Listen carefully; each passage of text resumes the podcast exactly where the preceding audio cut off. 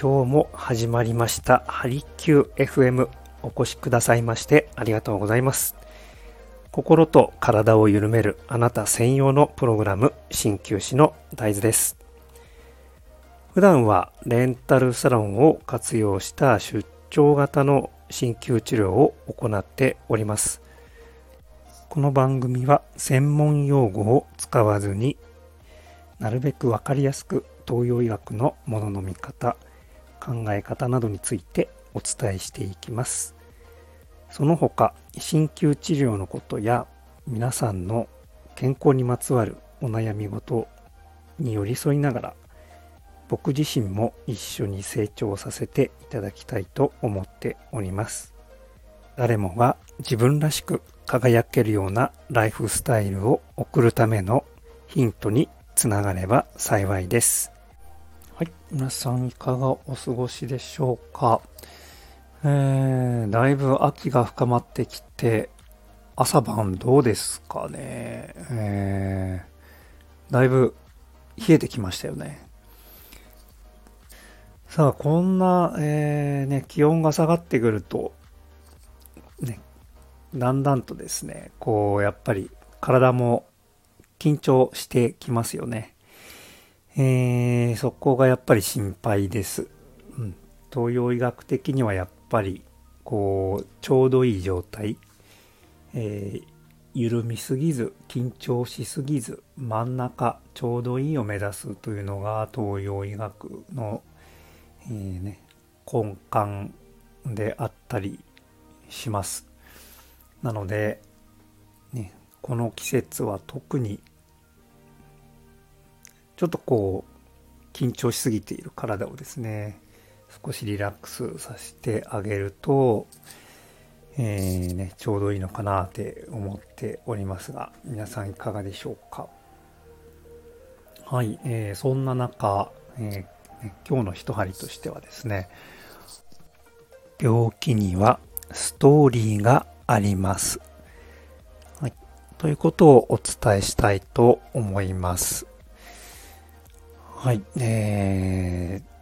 すね、どうでしょうか。これを聞いて、なるほど、そういう思った方はですね、多分結構東洋医学とかを好きで勉強されていらっしゃるのかなって、思いますが、はいですね、やっぱりどんな患者さんも病気になるにはですね、この循環、悪循環に陥ってで症状として出てきているというパターン、これほとんど、このパターンだと思います。はい。で、その悪循環を作り出しているのはやっぱりですね、ご自身、だったりします。たまに外からの要因というのもありますが、ほとんどが、ご自身で、どんどんですね、それが当たり前になるんですよね。習慣って怖いもので、いい習慣悪い習慣あると思いますが、その循環、そのサイクルに陥ってしまうと、当たり前になってしまう。その当たり前がですね、繰り返されると、特に疑問も持たずに、続けることができてしまうと思います。で、それがですね、蓄積して、で、病気となったりその抱えている症状だったりっていうものが表に出てくる。なので、病気はですね、本当に昨日今日なるものではないということですよね。はい。いかがでしょうか。何か思い当たる節ありますでしょうか。そんなこと言っている自分にもですね、戒めの、気持ちも込めて言っておりますが、そうなんですよね。これなかなかサイクルに入ると自分自身ではこう気がつけなかったりしませんかね。どうでしょうか。なのでそうですね、そういう第三者的な目線が必要だったりすると思います。で、まあ裏を返せばですね、これ自分でね作り出しているこのサイクルなので、それをですねこう逆の循環、好循環に持っていければ自然に改善していくと僕は考えております。でね、それがその普段の生活のライフスタイルに対するアドバイスであったりとか、あとは実際に針リキューの鍼灸の治療であったりとか、ね、それらを組み合わせてようやく患者さんは、ね、改善に向かっていますね。それ以外は、例外はないと思います。でもたまに、そうですね。たまに、生活改善しなくても、お子さんができたりとかっていう方いらっしゃいますね。そういえばね。そういう症例ありますね。うん。ただですね、じゃあお子さんができればいいのか、ね、お母さんの体は